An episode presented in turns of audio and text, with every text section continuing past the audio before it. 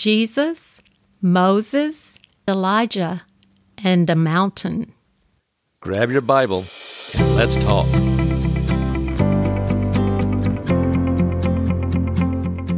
Welcome to the Bible, Glitter, and Glue podcast, where Bible study and thought provoking conversation lead to creative teaching. Now, here are your hosts, David and Mary Nelson. Thank you for joining David and I again today as we talk about another event in the life of Jesus.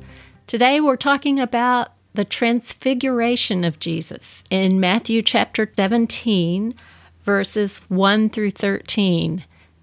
Now, David, when I hear transfiguration, that's not a word I hear every day on the street. no, no, it's not a common word, is it, that we use? In verse 2, it says Jesus was changed or Jesus was transfigured. The word in the original language here is the word metamorphothe, and that's the word metamorphosis. We understand what metamorphosis is. We think of the caterpillar who changes into a beautiful butterfly.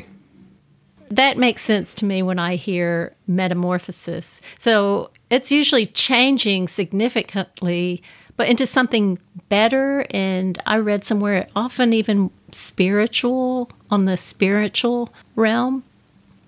That's right, Mary. That's good. And that's an important point for us to note here when Jesus was changed or transfigured it's kind of foreshadowing, I believe, of the resurrection. And that kind of comes a little bit later. So we're kind of getting ahead of ourselves.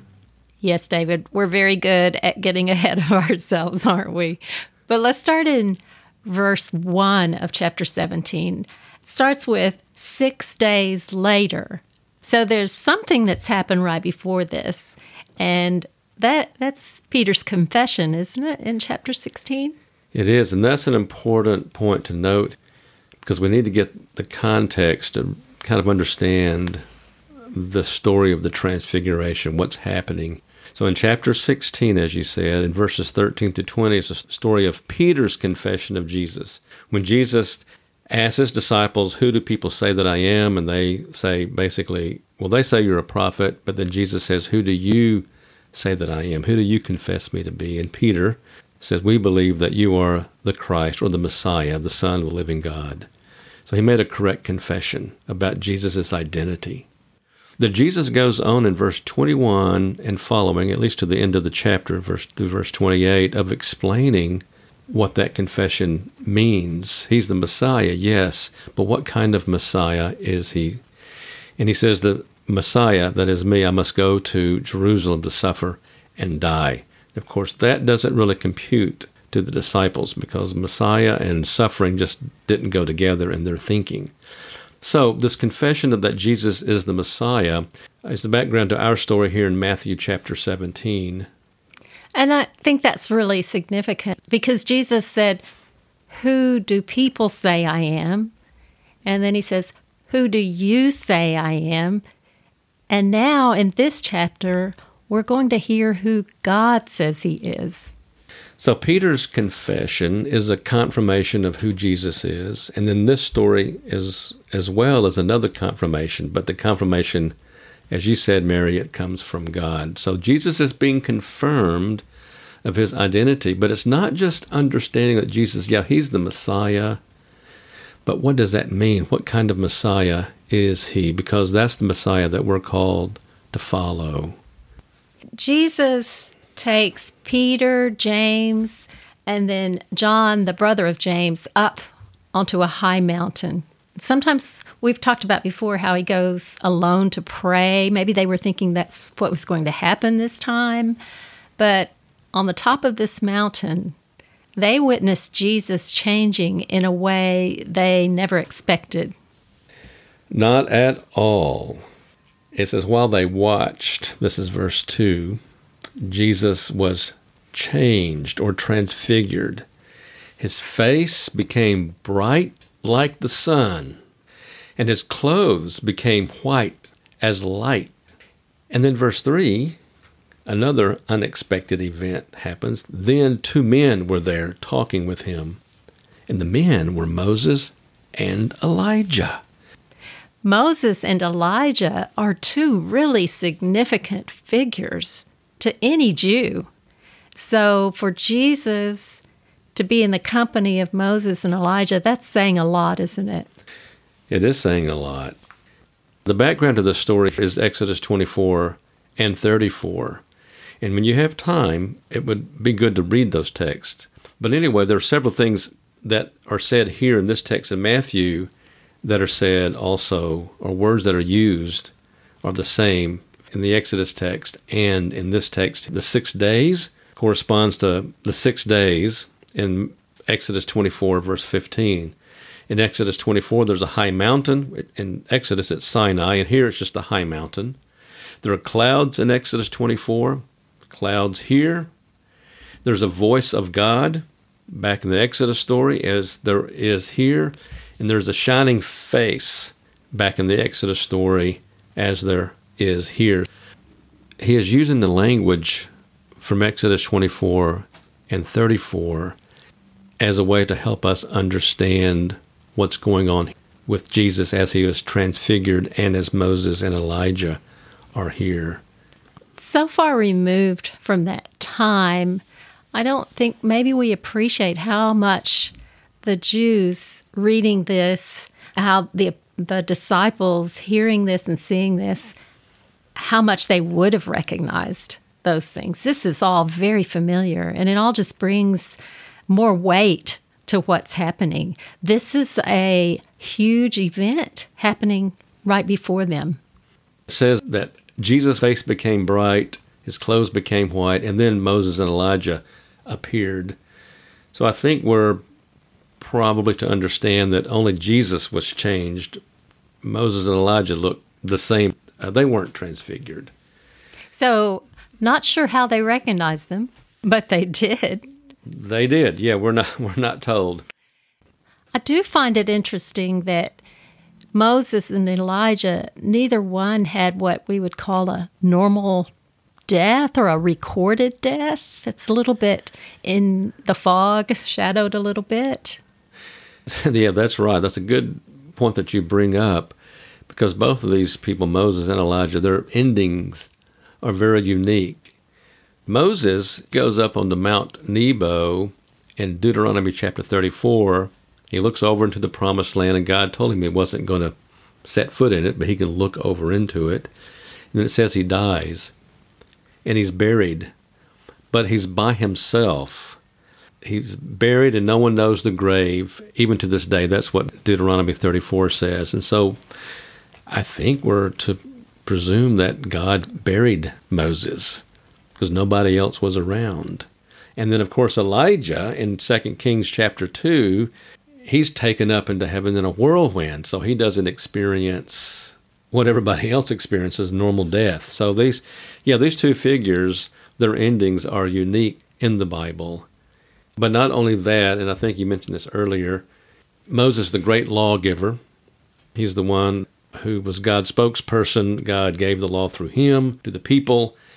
And Elijah is the greatest of all prophets. He's sort of the quintessential prophet. And so these two figures here represent the law and the prophets.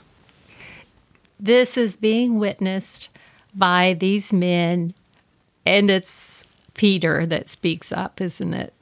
In these next verses, he's gonna say something. He knows this is important. He doesn't understand exactly what's happening, but that doesn't stop him from talking. Some people just have to say something, don't they? And I think Peter is one of those. He means well, but he doesn't always get it right in what he says. And so he says, Lord, it's, it's good that we're here. Awkward. All of this spiritual stuff going on. It's like, it's good that we're here. And he said, if you want, I will put three tents here. I, I don't know what materials he was going to use, but anyway, he wanted to erect three tents one for Jesus, one for Moses, one for Elijah. Sounds like a building project. well, yeah, he, he means well, but he doesn't really know what he's saying. And it's at this point that a cloud, it says a bright cloud covered them. And there's a voice that came from the cloud. And the voice said in verse 5 This is my son, and I love him. I am very pleased with him. listen to him.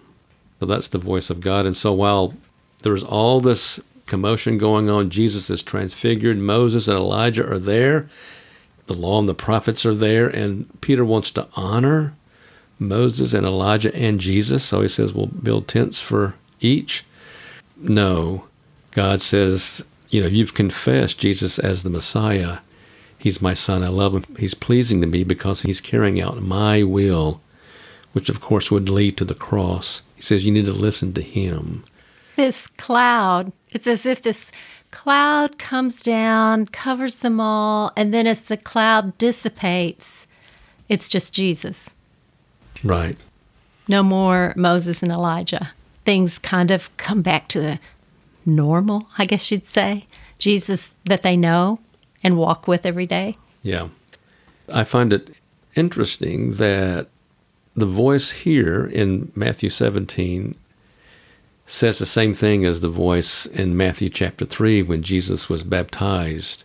Same thing. So that God affirms Jesus there at the beginning of his ministry, and here he confirms it again in this transfiguration.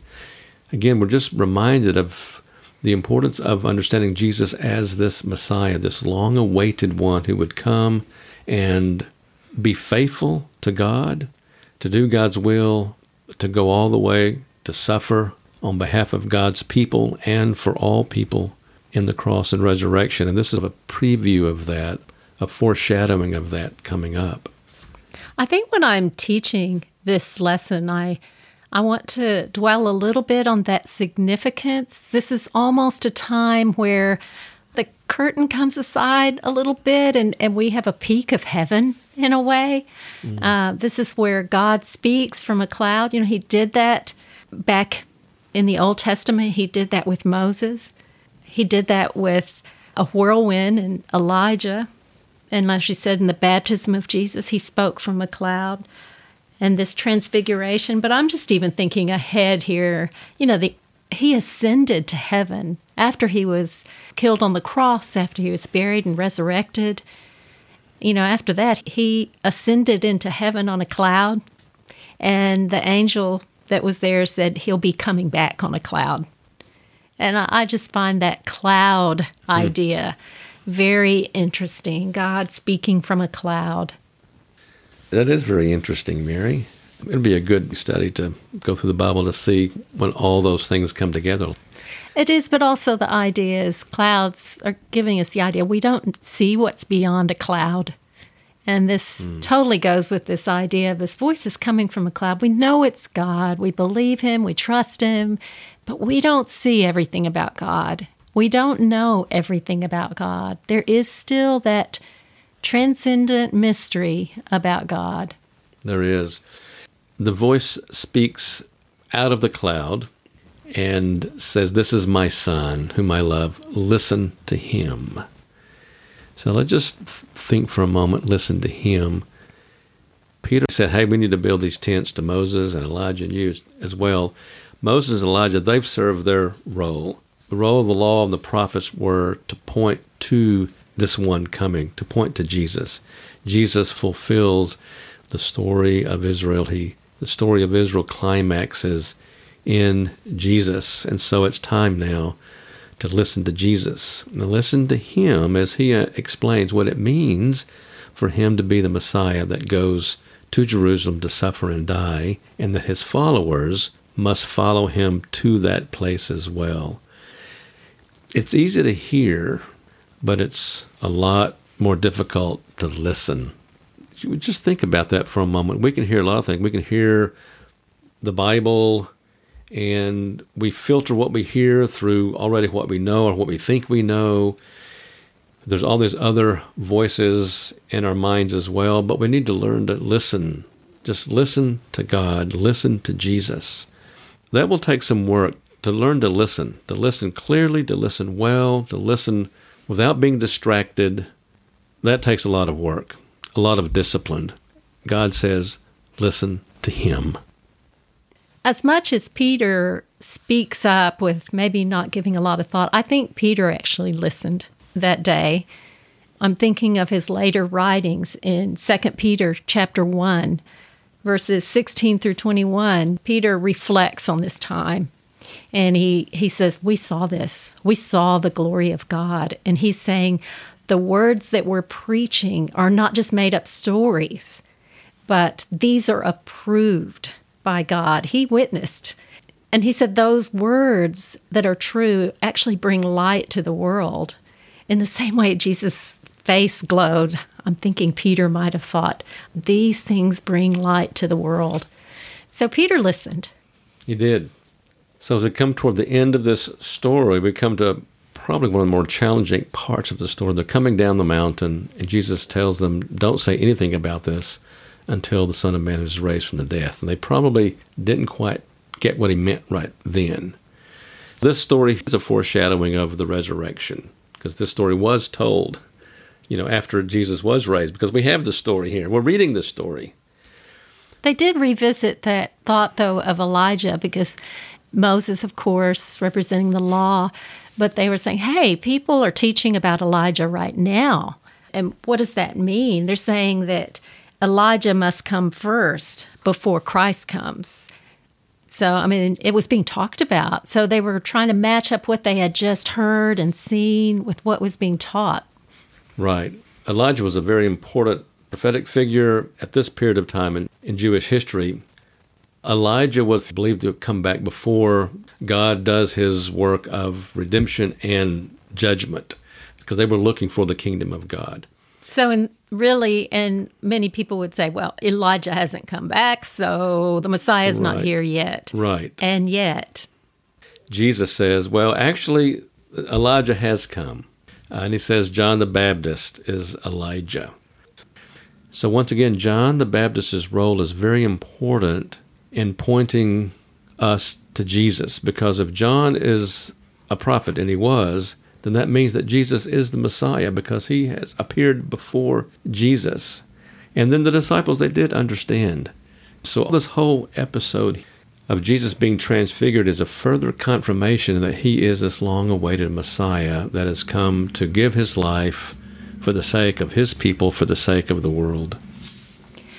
And God says so.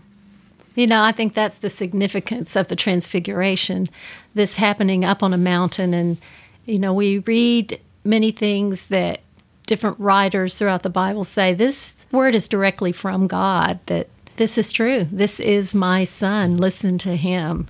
How convicting for me. I want to listen. I do too. Just to recap a little bit, I think it's always helpful to have an outline, David. So I've got, and there's there are arguably a few ways to do this, quite a few different ways. Let's just try this simplified one. The first point just being the transfiguration itself, and that's verses 1 through 3. And then I've got verses 4 and 5. I just call this the significance of the transfiguration. I mean, Peter's thinking he knows how significant it is, but then God makes it clear why this is significant. And then verses 6 through 13, it's just now what? So, how does this relate to the teachings of the day, to what's going on with John the Baptist? So, it's putting it into the context of the teaching of the day. So, I just had the three points. Okay, good. Thank you. Well, we have a lot more things we could say about this story, but I want to know, Mary, how can children understand this story? How can they relate to what's being said in this story? I think one of my most fun ways of telling a story happens for the Transfiguration, one that I find really enjoyable. Okay. Because it involves food, and that's always fun. As I'm telling the story, in front of me is a tub of ice cream, an ice cream scoop, and a bottle of Coca Cola. Okay. And I can tell you, I have their interest already. You have my interest. so when I'm telling this story, I'm just talking about it and telling what's happening. And then I give each child a glass and I put scoops of ice cream in their glass. One scoop for Jesus, a second scoop for Elijah, and a third scoop for Moses. And we look at those scoops and we talk about that. And let me tell you, they almost always remember those three people after that Moses, Elijah, and Jesus. But that's not all. As I get to the part about the cloud descending, that's when I pour the Coca Cola in their glass over that ice cream. And if you've made an ice cream float or a spider, as some people call it, it fizzes up mm. and goes almost over the glass. And that's when we talk about that cloud descending on all of them. I'm not sure if it's the most meaningful exercise we've ever done, but it is a fun way to tell the story, and they will remember this they story. Will. It's, it's memorable and delicious at the same time. At the same time. I also want children, on a serious note here, to understand listening to the words of Jesus. A lot of children have never seen a red letter edition of a Bible. So, if that's something I can put my hands on, I like to show them what a red letter edition of the New Testament looks like. And the sections that are in red, I say, oh, those are the words that Jesus actually said. And so they pick out some of those words and we read those and we listen to them. And I read some of those words of Jesus. So it's just another way of listening to Jesus. Different games. I whisper things and they try to hear I might like to do a little talking about light, the fact that Jesus' light shone and was so bright, and, and just how Jesus brings light to our world. And this could be uh, even done in a craft where we use glow in the dark paint and we write Jesus in the glow in the dark paint. And kids always love that because when that dries, they get to see how that works and they can take that home with them I've got lots more. I think you need to look on missionbibleclass.org because there are a lot of ideas there for teaching a variety of ages. But what about the adult age group, David? I think it's important talking about listening is listening to the text is to really pay attention to the text and, and to do that we can ask probing questions. So read Exodus chapter 24. You might not be able to read the whole chapter, because of time, but read Exodus 24, 9 through 18, and then read Exodus 34, 29 through 35. And just note the parallels from those chapters in Exodus and Matthew's telling of the story of the transfiguration of Jesus in Matthew chapter 17. If you have a whiteboard, just draw a line in the middle, make two columns, and then just write the parallels, write words or ideas that are the same in both accounts. I think Matthew wants us to read his story of the Transfiguration with the background of Exodus chapter 24. And so the question might be why might Matthew be telling the story of the Transfiguration using the background of the giving of the law on Sinai in Exodus 24 and 34? What would be his reason for doing that? I think that's worth thinking about and talking about. Hey, David, there's a really good program a lot of people may not have heard of is just Bible Gateway, and where you can look up passages of scripture and you could cut and paste those scriptures into a document and maybe have two columns and have them side by side so they could actually see those quite easily in your class. I mean, if you're crunched for time, especially. That's a good idea. One of the major points of this lesson here is God speaking and said, Listen to him, listen to my son. So, how do we listen to Jesus today? And what prevents us or hinders us listening to Jesus clearly?